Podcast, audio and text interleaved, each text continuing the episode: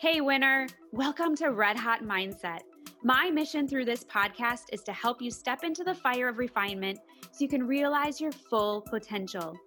I do this by helping you overcome your mental barriers through a faith based approach of building inner strength and resilience. Life is one massive marathon, and it's up to you to run your own race and to finish it well. Step into the fire with me because I know you will come out stronger. Today is a special day because I'm letting you in on a conversation between me and one of my business mentors. She has helped me break into the online space and get my business to the point where I can now have a real impact on others.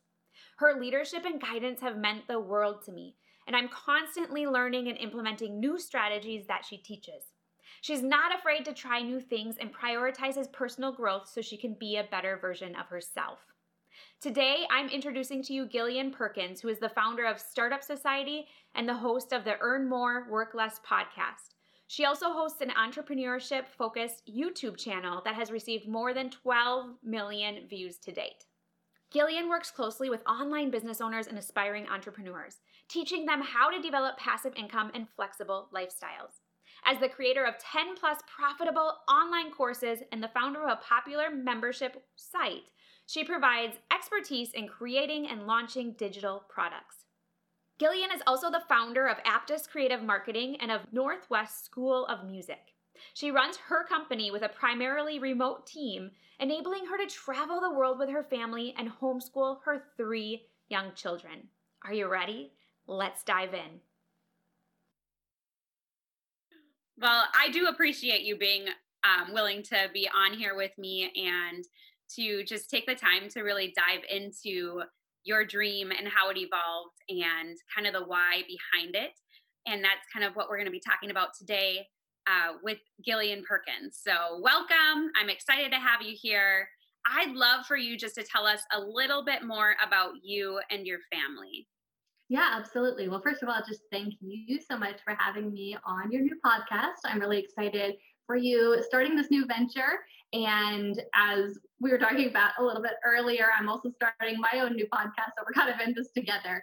So, yeah, let me tell you a little bit about kind of my family and kind of like, I guess, my personal background just a little bit. So, I live in the Pacific Northwest and I've got three little kids um, and a husband. And I work from home running my own business. And I've been doing that basically forever. Um, I had a couple little gigs when I was younger, but other than that, I've been running my own business, which has looked like a lot of different things over the years. Um, I've run a few different businesses, and some of them were very time intensive and didn't really allow me to spend much time with the kids, um, which was difficult. Um, and now I run an online business that allows me to truly work from home, not with clients or um, from an office or anything like that, but work out of my home office and spend just about 20 hours a week running my business, which is providing me with a lot of flexibility and to, just to be allowing me to spend a lot more time with the kids. So I'm homeschooling them now. Um, we're just really getting into that. My oldest is six and he's doing first grade this year. Uh, so that's being an adventure in and of itself. Um, if we're gonna like dive into things real deep, real fast, homeschooling and running a business at the same time is challenging. Even if you only you know have to spend 20 hours a week on your business, it still is uh, just difficult to kind of like mentally manage two different big projects like that. Yeah, absolutely. I'm right there with you. I got three boys and I homeschool them as well. And that's one of my passions now that was not a passion that I thought I'd have ever. Was that something that you had wanted for your family, or is that something that's kind of evolved? Well, homeschooling itself is something that I've always known I was going to do. I was homeschooled growing up, and I just saw such a difference there um, with my parents really being very intentional about what I was learning and how I was learning it and what I was exposed to or not and when I was exposed to different things. Um, and of course, I think it's so important that kids do get exposed to the real world, you know, and learn how to deal with it. Um, but I also think it's important that as parents, we really do shelter them um, until we recognize they're ready for certain things um, and that we really are that most influential guiding force in their lives. Um, so it's something that was really a non-negotiable. Um, with me and my husband felt exactly the same. So that part was the easy decision. As far as if I felt excited about it or whether I felt passionate about it, I would say that's something that's kind of ebbed and flowed. Um, when I was in high school and being homeschooled, I was actually really excited about homeschooling my kids because I was in it and I saw some things I liked about my homeschooling and other things I didn't. And so I had all sorts of ideas about how I wanted to homeschool my kids. Um, and I would say that that passion kind of continued until I had had my first child and they were a toddler. And I, I think I started kind of too early, although I don't think, I don't know if anything would have been different had I waited, but I started a little bit on the early side, trying to teach some like beginning preschool stuff. And I just kind of quickly got a little bit disillusioned with um, how much work it was, how little progress I saw, and um, kind of gave up then not I not gave up on the idea of homeschooling, but just gave up on some of my like ideals and aspirations of how magical it was going to be. um, and not that I actually gave up though, I continued to work at it, of course. And then ever since then, I've just been kind of working on maybe not finding my original passion. I mean, it would be great if that came back, but more just on like finding practical ways that are working for both me and the kids, where we're getting the work done and we're both enjoying it. And it, I would say it's an upward spiral that it's getting better and better and better, but it's definitely has been a process to find those things that work. Right, right. That's so cool. I commend you for that, especially with running the business. But I think it's probably a nice thing that your business is only 20 hours a week usually, and that gives you that flexibility. And so I think that's really cool that you kind of set yourself up in order to be able to uh, homeschool the kids. Mm-hmm. Yeah, and honestly, that's probably kind of part of where the problem came from. Is that when I was initially trying to start homeschooling was when I was working the very most, mm-hmm. and it mm-hmm. was just a lot to deal with with working 40 plus hours a week and then also trying to start homeschooling. Um, and that's probably also why it's continued to get better is that over the years I've worked less and less. Mm-hmm. Um, and then also just as I've tried different things with homeschooling, I've been able to kind of find a groove there. Right, right. Now, I want to hear a little bit about what you did uh, beforehand, because I know you were working 50 hours a week and really making part time income. But mm-hmm. before that, I do want to hear a little bit about your childhood in the fact that were you always a big dreamer or did you always have somewhat of an entrepreneurial uh, spirit about you? Yeah. Do you want me to start there with my childhood? yeah. Yeah. Let's go all the way back. okay. Yeah. So as a child, well, I would say I've always been a big dreamer and I've also always been, I would say, an optimist. Although some people in my life have argued with me about that because I do tend to be a pretty practical dreamer, practical optimist. I'm not dreaming about like big, completely unreasonable things necessarily. Um, and yeah, I just like to keep my dreams relatively realistic, but still big. Um, but I was a very lazy child. And um, that's something I've continued to work on throughout my life. And I would say I'm, I'm probably at an all-time high of my work ethic. So that's great because it's it's more comfortable to have a good work ethic, I would say, mm-hmm. um, instead of feeling terrible about how lazy you are. Um, but I was a very lazy child and a very lazy teenager. And so I was, I had this conflict in my mind between some pretty big dreams I had um, that seemed kind of unrealistic, especially considering the trajectory I was on um, in terms of me actually getting things done. Um, and then at the same time, yeah, just not really putting in the work that needed to happen to make those dreams come about. Um, and it was an interesting, um, just an interesting thing I think to watch from the inside and from the outside. Because from the outside, I think a lot of people saw me kind of doing a lot um, trying a lot of things. I was always, I always tended to be kind of an overachiever, um, and I'd get, you know, good grades. And I got not a job, but I started doing some some freelance work when I was pretty young. Um, and so from the outside, a lot of people saw Gillian doing a lot of things. But from the inside, when I say I was lazy, I had a really hard time sticking to things. So I would work really hard in one class and get a great grade, and then I would like completely drop the class the next semester or something like that. Um, or I, when I first started doing the freelance work, I, you know, it was ambitious of me, I guess, to start doing that at a pretty young age. But then I didn't do it very well for a while just because of that laziness. So that's what I mean when I say, like, on the one hand, I was getting things done, but on the other hand, I had trouble with work ethic. Okay. So I, I guess you would maybe term that ambitiously lazy. yes, yes. Mm-hmm. I would say I that's a good description. I love it. Well, I know you've dabbled in a lot of things. You've written a book. Uh, you you did some real estate for a while. You had a music school that I believe you still have. So no, actually, you don't. Yeah, have I don't have it anymore. I sold okay. it a few years back when this business that I run today finally really started getting some traction. I decided to take the leap, focus on one thing, and I sold the music school that I'd spent the last nine years building. Wow. Oh, that's exciting too, though, because it gives you that focus and on one. Yeah, it really was. It, yeah, it was fantastic. It was one of the best decisions I've ever made. Was just to let go of that. It was kind of a scary decision because, I mean, like I said, I put a lot of time into building it, um, and I kind of wondered if I was, I mean, not giving away, but giving up um, the the biggest best thing I'd ever built. Um, but it was incredibly freeing to be able to step away from it um, because as as wonderful as music is it really isn't my passion in life mm-hmm. um, there are other things that i find far more interesting and far more important really.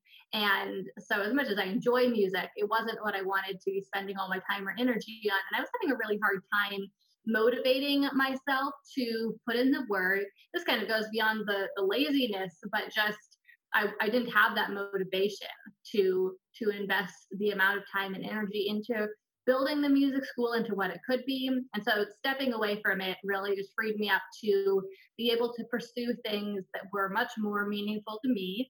Um, and also freed the music school up to be able to pass on to someone else who had more passion for music than I did. And it's continued to thrive. That's really cool. And I think it's important for us to know uh, when we should hold on to things and when we should let them go. Because at some point, um, our leadership only goes so far, and somebody else could make it thrive even more. And even though it's our baby, it's okay to have somebody else take ownership and to change things or to to do what's best for the company and i think that's a really wise decision that you made and i think that if you didn't have a passion i, I something about um, work is that I think it's not, it doesn't feel like work when it's your passion. And I think mm-hmm. you probably found that in your online business that you don't feel like you're working and you could probably work all day if you, because you yeah. want, because you love it. And I can tell that just in what you do. Yes, yes. And so that really was the the big wonderful transition was moving from something that felt like work into something that was so enjoyable that I did spend, I, I, did work all day, every day for quite a while running this business, even though I didn't necessarily have to, till I finally realized I needed to um, focus, I need to reevaluate my priorities and decide exactly how much time I wanted to spend working. But I was very happy to work 40 or 60 hours a week on this business as well. Mm-hmm. Um, and I think that what you were saying about how it's important to know when to hold on to things and when to let things go. I mean that that goes so much beyond even just like a particular business. You know, do I keep this business or do I sell it or do I close it? But all sorts of other things we could pursue or spend our time or energy on. And for me, I've kind of discovered that uh, in the past I had a really difficult time choosing to let things go. I would hold on to so many things so tightly, all sorts of things, you know, a business I was building or an interest I was pursuing or a relationship or physical possessions, all sorts of things. And I really just discovered that it kind of came down to a scarcity mindset that mm. I I was worried about, you know, paying the bills and worried about having friends and all sorts of other things. And it meant that I clung to things and it caused a lot of stress and when I was able to finally move past that was when I really let a lot of big things go, things that would have been completely out of the question to even consider letting go before that. Um, and it made me a lot happier and also a lot more successful. Yeah, that's good. That's really good. I think that's so important. And I can totally relate to that too, because I've always been one with multiple roles, trying to figure out where I should be and what I should do and all that. So when it comes to that, when you were working on trying to find the thing that you thrive at or uh, your calling or whatever you want to call it, um, what was it in your search that you were looking for? When I was thinking about a calling, and this kind of goes back to to my childhood again. You know, when you're a kid, you get asked, what do you want to be when you grow up? Or what do you want to do when you grow up? And then I hear a lot of adults these days saying, I still don't know what I want to be when I grow up.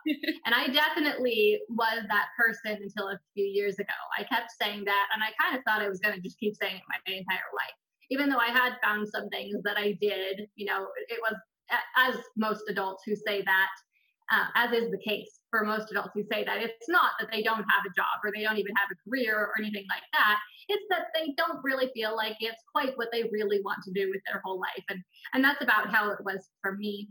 Um, and going back to when I was younger, particularly, I would say, um, well, starting when I was actually quite young, and I, I talked about this before, but my dad was a landscape architect. Um, and so he was self employed and he loves what he does so much. Um, it's completely his passion in life, absolutely what he was born to do. Um, I'm sure plenty of people get a degree in landscape architecture and do that, and it's just a job. For my dad, like it's his passion, um, and he's really good at it. And so I saw my dad doing that, and I, I knew I didn't want to do that. You know, I mean, I thought I, I, could, but I didn't have any passion for it. And then I saw the people who worked for my dad, who were landscape laborers. So they were the people who were out in the mud in the winter, digging the holes and planting the trees. And that seemed like really hard work. And like I said, I was kind of a lazy child. So I knew I didn't want to do that. And then the only other sorts of jobs I heard about were the sort of like stereotypical jobs that you hear about when you're a kid, like firefighter or lawyer or doctor, things like that. Mm-hmm. And a lot of those jobs, um, if you think about them when you're a kid or when you're an adult, you're like, well, yeah, I could be a firefighter or a policeman or something like that, but I'm not going to, right? Yeah. not really something you consider. And then there are probably a few of those jobs that you do consider for one reason or another. So for me, one of the jobs I kind of considered was being a lawyer or an attorney. Um, and the reason was because I always kind of preferred book work and I saw it as that sort of job, you know, it was a, a research job for the most part. Um, and I wanted a job that paid well. Um, both because I had like some physical, worldly things that I saw that I wanted. You know, I wanted to have a house that looked like this, you know, etc. Um, so I I knew that I that was kind of especially because I didn't see another job that really appealed to me from like a passion sense. I just thought, well, if none of these jobs are going to give me fulfillment from work, at least like the money can be somewhat fulfilling, right? You know, right. like if I'm gonna work, I might as well like have the things that you know are the the benefit of the job. Um, and so I, I considered being an attorney or something like that, but it still it did not sit right with me. And the idea of trading 40 plus hours, and for an attorney, of course, it's normally a lot more than that, but 40 plus hours a week, which is basically your whole life yeah. just for the money. Like I, I wanted the money, but I didn't want it that bad. uh, and so it was kind of I was kind of resigned to okay, I guess I'm going to go be a lawyer because I have to pay for food somehow, and any job's going to take 40 hours a week, and at least this one will pay me more. Um, but I I kept looking for something else, and I kept looking and I kept looking, and the the reason I was having such a hard time uh, finding the right opportunity for me, I later realized was because I was looking at lists of college majors and I was looking at lists of uh, jobs, ways that you could be employed. Um, and so taking like tests to figure out what is the right job for you. Um, and the job that was right for me was running my own business, being an entrepreneur, um, being a public speaker, and being a creator a content creator. Mm-hmm. And those things are not on these lists of jobs. They're not things you need a degree to get necessarily. You might get a degree that somehow helps you with one of them, but uh, you're not typically going to get a degree that gives you permission to start your own business or anything like that. So I was basically just looking in the wrong place. Um, and I think that there's a lot of people out there who actually probably have a very similar experience to what I had, uh, because well, not everyone is made to be an entrepreneur or wants to be an entrepreneur. I think there are a lot of people out there who are kind of movers and shakers, they're creators, they want to make their own thing. And so if they do the same thing I did, if they try to follow through with the school system or if they're looking for a job, they're going to continue to come up dry. mm-hmm. um, and so for me, it was only through just a lot of experimentation, a lot of kind of resisting, um, really going forward with continuing my education, um, I did go to college for a couple of years as I had a scholarship, but I didn't really feel persuaded to continue that long term. Um, and I didn't know why. So I felt a little bit like like a failure to some extent, at least a failure to find my calling, even though I wasn't actually failing at what I was doing. Um, but I just felt like I like I didn't have a a a job related purpose in the world. You know, like some people are like, this job, this is my purpose. And I was like, well, I, I do my job to make the money because I need the money, you know? Um, and it wasn't until I just had done so much experimentation, trying different things, that I finally found something that really was exactly my my fairy tale idea of what a dream job would be like. yeah, yeah, that's cool. So, what do you think is your purpose in it? What is what makes it your fairy tale dream job? Well, when I say my fairy tale dream job, I kind of mean like when you're when you're younger, you read like romance novels or you hear Disney fairy tales and you hear about this like per, how like this Prince Charming, and then you grow up and you realize, well, all men are humans too, and they're not Prince Charming, right? And so you're gonna marry a human who is flawed, uh, and your your marriage will be, um, you know, have its difficulties just as any human relationship does. Um, and so I had kind of resigned myself to just thinking that the the, uh, the idea of a dream job was a myth, um, or at least something reserved for a special few people who were um, uh, very talented or at least very passionate artists uh, who were going to be starving artists. Um, and I and that was not me, you know, because I had no talent, I had no passion, and um, yeah, so it wasn't going to be me, right? And so I thought that for everyone else, I guess you just had to kind of suck it up, find something that you liked well enough, and then you know do it for a living. Um, but the, the main things I wanted were I wanted it to be a job that was related to something I was very interested in and that involved a lot of learning. I wanted to be able to like constantly be interested in discovering new things in my job. Um, because as a kid, that was really what I liked doing the very best was learning and then mm, sharing with people, not necessarily like teaching them, but co- talking with them about things I had learned. That was like, if I could sum it up um, in a sentence, that's what I loved doing the most. I couldn't imagine getting paid to do that. right. You know, how, how would that work? Who would pay me for that? And um, so I, I really wanted a job that that was kind of the base thing that I did in it. Um, and then doing that sort of work on a topic that was also interesting to me. And then I also wanted a job that, as I mentioned, paid me really well. Uh, and the main reason for that was really because I didn't want to have to work 40 hours a week. And so my reasoning was, well, if it pays me really well, I can work 20 hours a week or less and still make fine living. Mm-hmm. Um, and I wanted, I knew that I wanted to be a mom, so I wanted to have plenty of time to spend with my kids. Um, but I also knew that if I was just a stay at home mom, not that there's anything wrong with that at all, but for me, I probably wouldn't find fulfillment in that. And I probably would get a little bit bored, a little bit stir crazy, and kind of because I tend to be an ambitious person.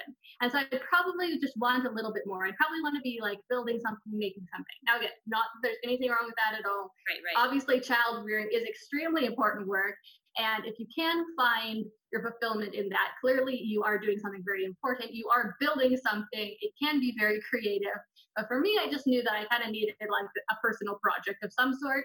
Um, and I felt that it might as well be a project that made money. right. Totally. Um, and so that was kind of what I was looking for, although I probably couldn't have summed it up in as many words. And the reason I couldn't sum it up was really because it seemed like it was reaching.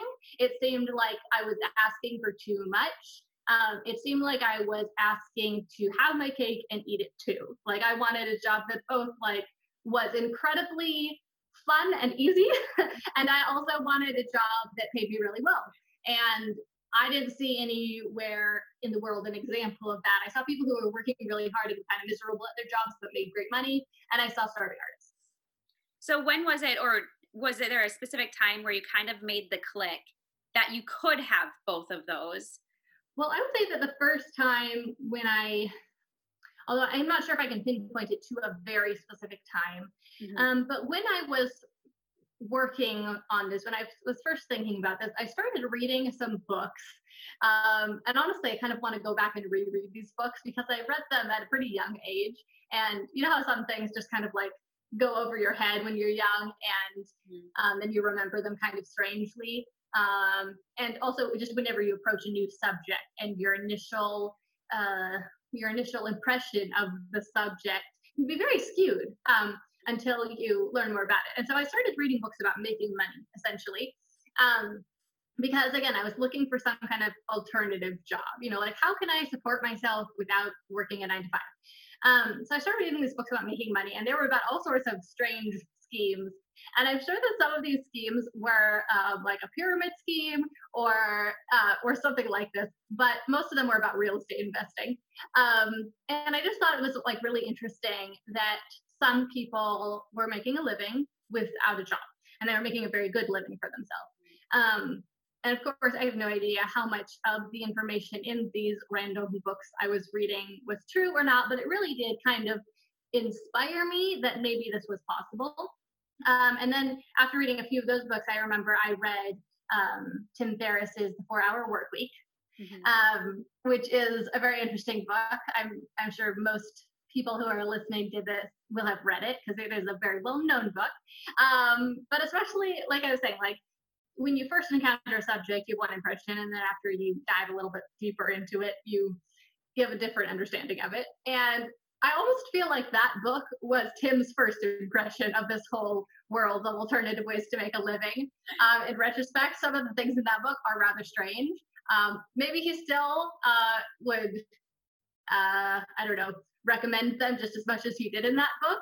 Uh, but when I first read it, I thought, okay, these are all great ideas. And in retrospect, I feel like some of them are maybe a little questionable. Not like not questionable morally, but questionable just in the sense of like, how practical is that really? I don't know, uh, but it's a great read, um, at least for the sake of inspiring you to uh, alternative ways to make a living or really to um, approach achieving any sort of dream or goal that you have, just kind of alternative ways to get what you want. Um, and so the, reading those books was really kind of the first step in that direction. And then, like I said, after that, it was just dabbling in a million things, trying so many different things, and slowly finding some things that paid me better than other things. Um, so as I was doing different types of work, um, and I started trying to build an online business. And by that, I really just mean I started a blog um, and started earning a little bit of money online. And I just noticed that some things I had to work really hard in at, or at least put in a lot of time for, mm-hmm. and then I'd get paid. And then other things I would put in some work and then I'd wait a while and then I'd get paid, but I'd get paid more for the actual time I'd put in, which is kind of where you start to talk about passive income. Mm-hmm. And so that was when I really realized, hmm, I need to figure out a way to do more of the things that I work once and then get paid multiple times instead of where I'm putting in hours and then just getting paid for the time I've put in. Very cool. When you were starting on this adventure or journey of entrepreneurship and online businessing, what was your why? Like your real, real why? if somebody were to ask you not just the one that you'll tell everyone but the real one and you know what i'm talking about and yeah. has that evolved over time especially now as you have the family and kids looking at up to you mm-hmm.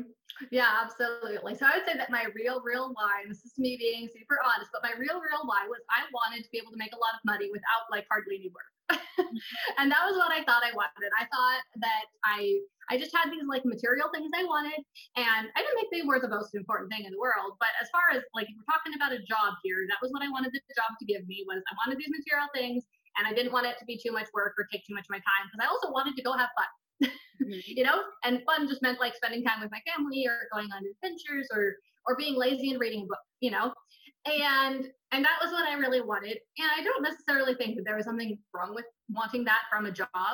Um, I don't know kind of well, I don't think I could have wanted what I want at this point. It would have been great if I could have, but I don't know if I if I could have. And so I'm not sure if there could have been a better why that could have been legitimate. Um, but let me share with you what my why is now. Um, and, and why I don't think I could have had this why back then. Um, basically, as I've made more money, I've realized that I'm sure you've heard before about how there's like this income threshold that's like 70,000 or 75,000 beyond which more money doesn't make you happier.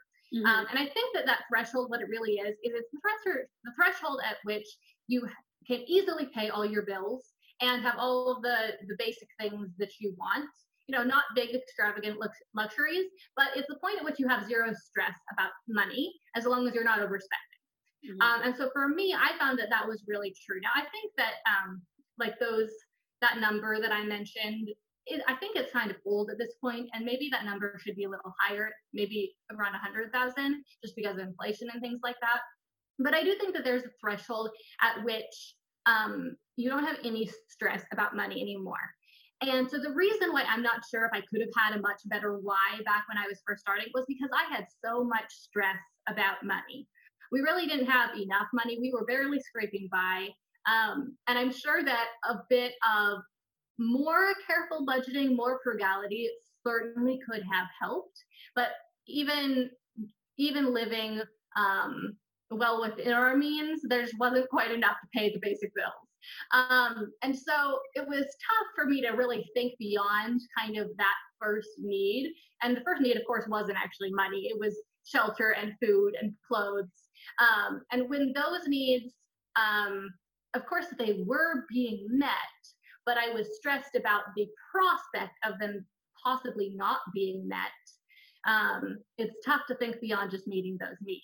Mm-hmm. So that's why I say it would have been tough for me to have had much of a better why. Um, not that it wouldn't have been impossible, but that's kind of where I was stuck.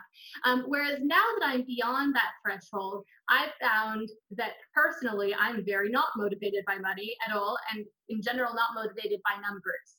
Um, we set numbers goals in my business sometimes as um, just like a target to aim at, but it's not the number that is motivating me ever anymore. It's just for the sake of making plans.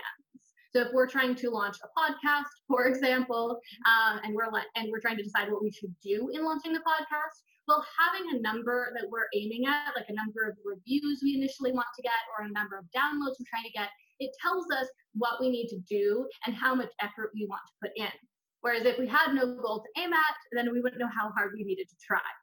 Right. Um, but that's not what motivates me to do the work anymore um, or to continue building my business. I really am so motivated now by the work itself and working on doing the work better. So I'm so much more motivated by quality, not quantity now. Um, and I just find that I'm much more satisfied with my work um, and, and really with so many aspects of my life when I work on getting better at what I do and doing things better um, and creating better things that I am more proud of. So for me, that means like working on making my YouTube videos continually better, making my company more organized so that it's uh, it runs more smoothly, um, so that it's a place that my employees really enjoy working at, making sure that our customers are really satisfied. All of those things I find incredibly fulfilling, um, and I I really can't even be motivated by the numbers if I try. Yeah, yeah. I've never been no- motivated by numbers either. Numbers are not my thing. Like I'm not very analytical. So that's one of my mm-hmm. hardest parts in business is figuring all those things out. Um, as I want to go back to talk a little bit about uh, being at home as a mom.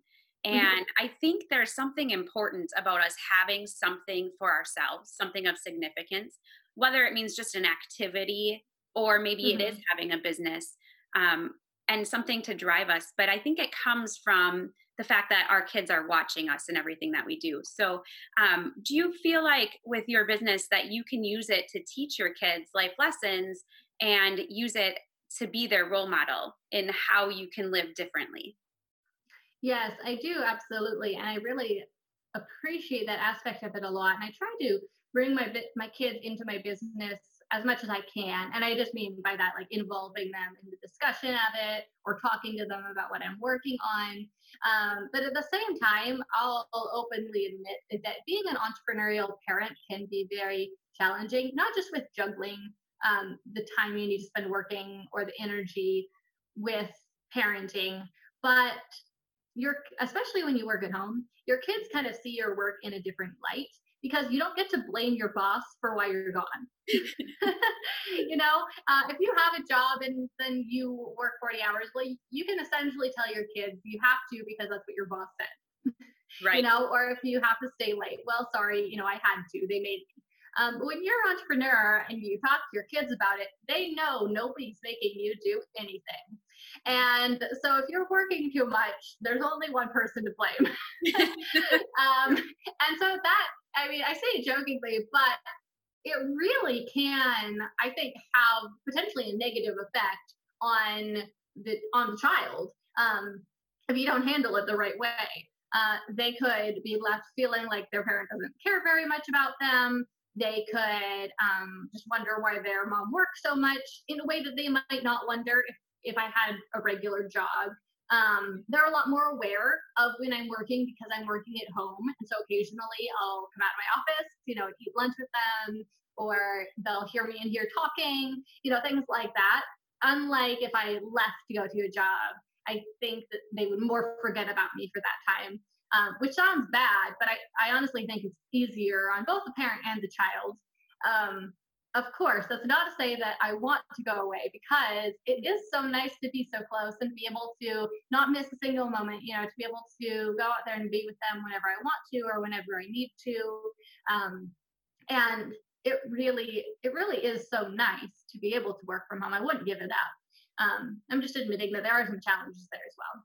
Yeah, no, I definitely agree with that. I've done kind of all different aspects, and I would say a lot of times I say it would just be easier going back full time for that reason. Mm-hmm. It is you're juggling a lot of things when you're working from home, but but it is definitely worth it. Is there a certain atmosphere that you try to create for your kids? I would say that on the one hand, I want my children to know that they are completely loved and supported and cared for, you know, and that will be there for them at any time in any way. But on the other hand, I, I want that to be um, you know right alongside with that. It's not actually these two things aren't in contradiction to each other at all but sometimes it can feel like it. I want them to be very independent and self-starters and very able to take care of themselves. Um, and so oftentimes kids have one or they have the other. You know either their parents aren't around at all and so they just have to learn how to fend for themselves sort of thing you know how to do everything for themselves, or else their parents are doting over them and being helicopter parents, you know, and taking care of their every need. Um, but I don't think that those two things really need to be in opposition with each other at all. Um, I see no reason at all why a child can't feel fully loved and supported, and at the same time have to learn how to uh, do many things for themselves and take care of themselves for many ways. Um, and that's something that, in some ways, I I, I see some that there was some room for improvement in my childhood. But at the same time, I feel that I got a taste of that in a really real way. Um, my parents were very supportive of me, were, did care for me very well. I never doubted their love for me or their their intention to to to help me have the best, you know, and to just support me however I needed it. But at the same time, they didn't do much for me at all. Um, they were never the parents who um, bought me a car or helped me get my first job or anything like that. Um, anything remotely close to that. You know, they they didn't help me decide to go to college or not to go to college. They definitely weren't going to pay for it. Nothing like that. And so I really had to for for anything that had to do with like my future I was really, it was really dependent on me to figure out what I wanted and to make it happen. Um, and I think that was a really good because it made me very responsible in that way. Um, and you know, most most adults who you or I know, they're probably pretty responsible adults. Like they get the chores done, they go to work, etc., etc. But it takes, I would say, another level of responsibility, and maybe there's a completely different word for this that I'm not thinking of, but another kind of level of responsibility where you're really taking responsibility for all your actions, um, which sometimes can be big painful because you know that you're responsible for all your mistakes. But in order to go after your dreams, in order to start a business, you you have to know what you want. You also have to be able to motivate yourself to take those those first steps and to take the hard steps and to take the boring steps. Um, and that's kind of another level of responsibility. It's not just taking care of the basics, right? But it's going beyond the basics. And because my parents never took care of my future for me in that way at all, uh, even so much as I talked about being homeschooled a little bit. At first, my mom tried to homeschool me. It didn't work very well. And so she ended up just handing my homeschooling over to me at, at in fifth grade um, which in retrospect seems a little bit crazy. I don't know how that worked, but it was like, let's try this at least at the time because what we were doing wasn't working. So she just handed it all over to me. And from fifth grade through 12th grade, I homeschooled myself. And I just read the textbooks and did the work. And there was a lot of things I missed because of it.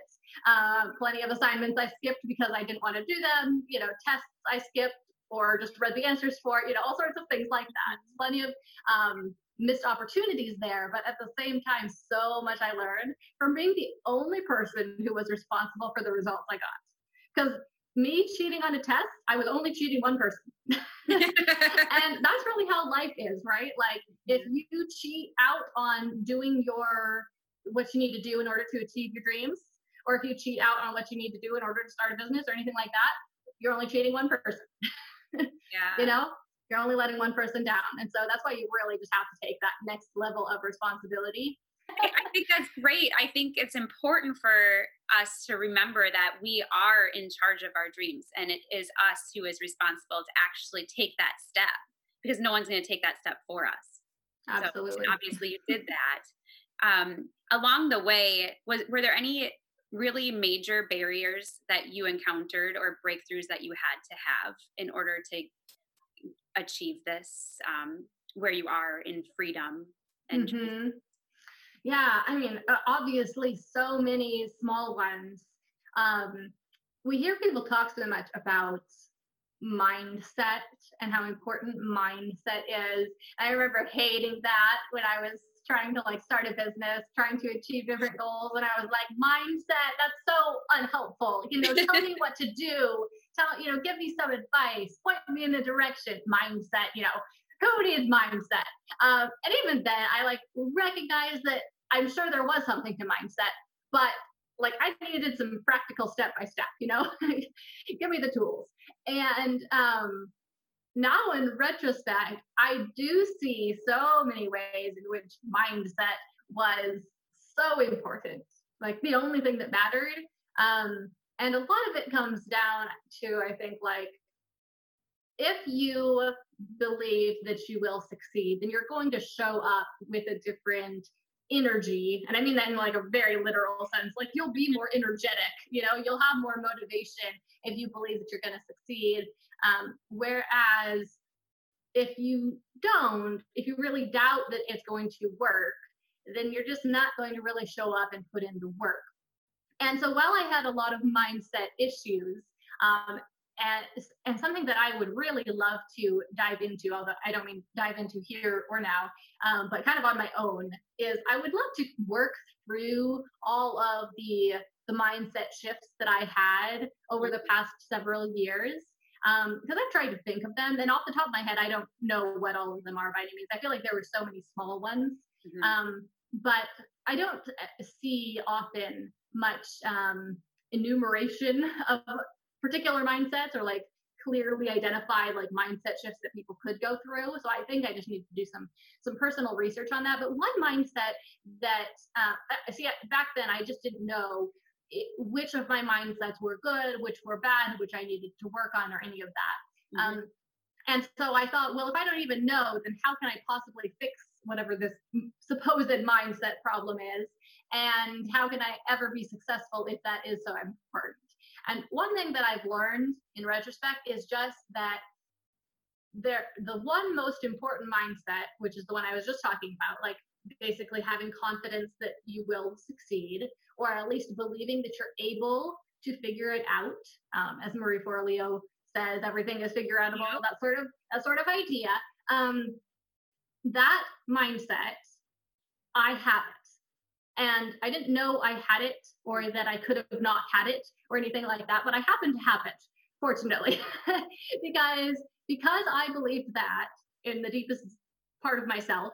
Um, I did continue to show up and I did continue to try to do things better, um, even when I was lazy, even when I didn't feel like it, uh, even when I didn't do it for a while, I always came back to trying. And I just kept trying and kept trying and kept trying and never gave up until eventually I did achieve the dream.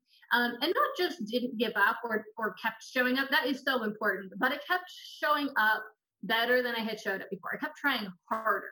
And I see a lot of people trying to achieve some sort of dream. And the dream I'm thinking of most often right now, well, actually, well, so many dreams, but uh, either trying to build an audience online. So they're trying to like grow a following on social media or something like that.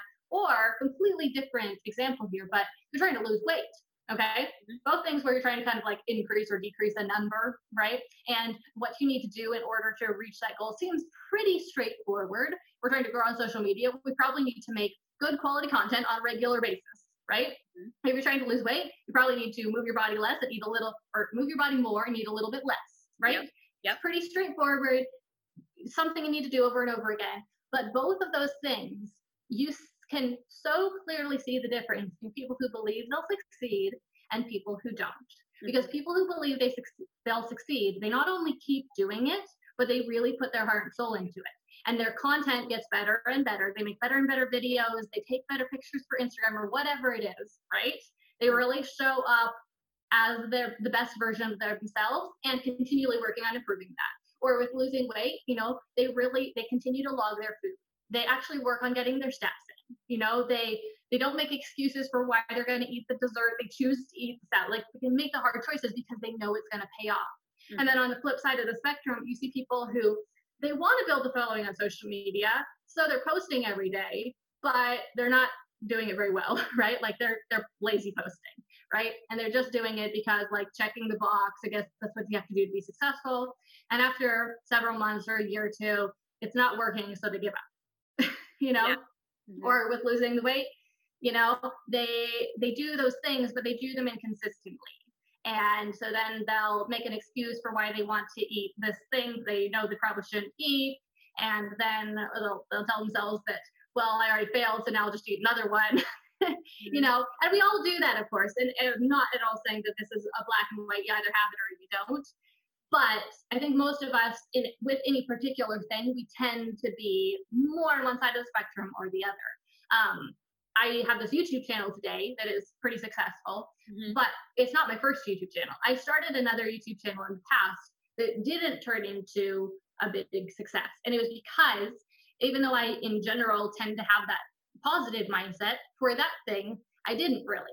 It, and I don't actually think that that was long term a problem because I didn't have the the information that I needed in order to be honestly confident in it. Hmm. I thought maybe this will work out. I don't know. I'll try it. And I think that was a good thing to be able to try something, even if you're not sure if it's going to work out, to get your feet wet, you know, um, because if I had never tried it, then I would have just kept wondering if maybe it would work. And I would have kept thinking, I don't like how I sound uh, when I'm recorded, and I don't like how I look on camera and things like that. But by jumping in and just trying it, even though I didn't have the right mindset to long term succeed then, I was able to get some good learning under my belt and make a little bit of progress so that later when I circled back around with a lot more confidence, I was able to execute with confidence. So really trying before I was ready gave me the confidence to be able to do later on. Yeah, yeah, that's good. I love that. I think that's so important is the the mindset shifts, you're right, is everything. And it's something that a lot of us don't want to do because it's hard. It makes us have to look inside ourselves and reflect and change. And mm-hmm. so sometimes we're not willing to do that. So, what is one piece of advice that you would give somebody or a mom in particular who has a dream but maybe just scared to um, go after it or just doesn't know how it's all going to come together? What advice would you give her? Well, I would say start by as much as you can um, getting clear on exactly what the dream is. It's okay if you don't know exactly, but the clearer you can get, the, the easier it's going to be for you. And then make a plan and just jump into your plan, whether you have the confidence or not. Like, don't worry about whether you have that right mindset. Try to have it, but just jump into it and don't be afraid to fail. I know that's cliche advice, but really, if you're afraid to fail, you won't even try.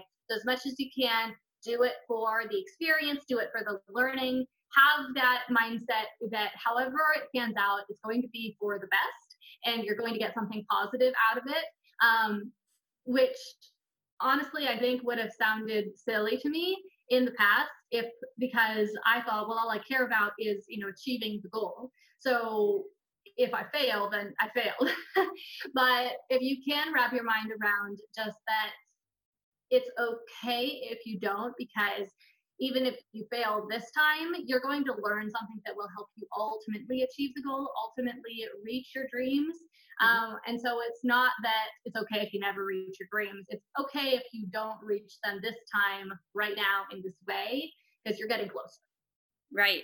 Because our dreams start somewhere and they may end differently and we have no idea how that's going to come together but it will if we stay consistent and go yes. after it. That's that's really really that what all that all that it takes to achieve a dream is just to keep going. So um, i really appreciate you being with me here on the podcast gillian. I've loved hearing your story because i knew a little bits and pieces of it. Um, i would pretty much i'd call you one of my business mentors because you've really helped me um, build my own business and um, even get to where I am with a podcast. And so um, I've loved that. And I actually found you on YouTube. And my husband, I, I don't know if I've ever told you this story, but my husband's the one that sent me a video. He's like, "Oh, here, you're thinking about starting a business, so here, you need to watch her." I just, and I'm like, I thought he had been watching you, and really, and he just he found you, and he's like, "Here." so um, that's kind of where it started and then I got a chance to be a part of Startup Society. So I would love for you to share with um, all the listeners here where they can find you and a little bit about the things that you have. And maybe I'd love to hear a little bit more about your podcast, um, Earn, or it's uh, Work Less, Earn More, mm-hmm. right? Yeah, that's right. Yeah. Well, first of all, I just want to say that I'm completely honored that you call me one of your business mentors. It's been such a, a, a real joy to get to know you over the past year or so um, as we've been working together and to watch your growth um, in so many different ways. Your growth with your your YouTube channel, especially, I've just noticed how much like growth with the quality of your videos and things like that, but also the growth of your business and the growth of your your knowledge and the confidence with which you are building your business. So that's been really fun from my end as well. So I'm really I'm just glad that your husband randomly found me. yes, I'll, I'll, thank him later. yes. Um, so uh, if people want to connect with me further, then the the best way is probably the YouTube channel. Um, but honestly, if you just Google my name, Gillian Perkins, you'll find my website and you'll also find the YouTube channel right away. Um, so yeah, just look up my name. Uh, but YouTube is where most of the content goes. And then you also mentioned Startup Society. Um, so I know that your podcast is about achieving all sorts of dreams, but if anyone who's listening is interested in learning how to start their own online business, if you want to learn how to um, earn a living from home, that's something that's something that is a goal of theirs or a dream of theirs, then I would love to have them consider joining Startup Society. Um, they can head over to gillianperkins.com and there's a button in the corner that says join Startup Society. And if they click that, they'll just find a whole lot of information about the program. Uh, as as you know, Gabe, we try to keep the program as affordable as possible so that the information really is accessible to as many people. So I would love it if any of your listeners um, had that interest, if they consider joining us or reach out with any questions they have about the program. Awesome. Yes, I would say it's a great investment. Startup Society is definitely affordable and a great investment. Awesome. And then you also mentioned the podcast. So, yes, yes. I am starting a podcast. It's called Work Less, Earn More, as you mentioned. Um, it's launching on January 27th. I imagine most people who listen to this will be listening after that time, January 27th of 2020. Um, and it's all about running an online business in the least amount of time possible while creating the biggest results possible. Um, because I see so many entrepreneurs out there who are trying to fulfill their dreams by running a business and they're not. Because they started their business to have freedom to have flexibility to make a great living for themselves and instead they're working 40 50 hours a week or more. Their business just completely controls their life and they're not making a very good living from it. So we're going to be talking all about strategies that i use for running my business in 20 hours a week on the podcast um, and also the most efficient, effective marketing strategies to really get your business out there with the least amount of effort and least amount of time possible. Um, because as people who live in this modern day and age and have a, a million and one um, responsibilities, um, including, of course, in my case, parenting, um, we just really don't have that 40 plus hours a week to devote to just paying the bills. right. So that's what the podcast is all about. Um, people can find it on any podcast app that they use after January 27th, or they can find it on GillianPerkins.com. Awesome. Thank you so much, Gillian. It's been so fun hearing your story. Thank you for diving deep with me and sharing your dream. Yes, absolutely. Thank you so much for having me, and I'm excited to see where your podcast goes from here. Wasn't it fun to hear Gillian's story? I love how her mind works and how, from a very young age, she was thinking as an entrepreneur. But isn't it fascinating that her first endeavor wasn't what stuck? It took her years of trial and error to find what she is most passionate about and to create a business that she could use to build freedom and a legacy for her family. So many times we see the end story and forget that they take years to actually form. The middle is the beautiful mess that we all need to endure in order to see lasting change and blessings. What looks easy from the outside is really days and months and years of discipline and persistence. Be encouraged today, friend, that your dreams and goals matter, and you are the only person who can see them through. I believe in you. Thank you so much for joining me today. I had a great time, and I hope you did too. Before we go, though, make sure you subscribe to the podcast on your favorite listening platform if you haven't already. This will make sure you have access to all future episodes so you don't miss any of them. If you resonated with this episode, please consider leaving a review on iTunes or Spotify. If you have any friends or family whom you think would enjoy this podcast, be sure to share it with them so they can reap the benefits as well. I hope you step into the fire with me each and every episode because I know you will come out stronger. That's all for now. Talk with you real soon. Bye, winner.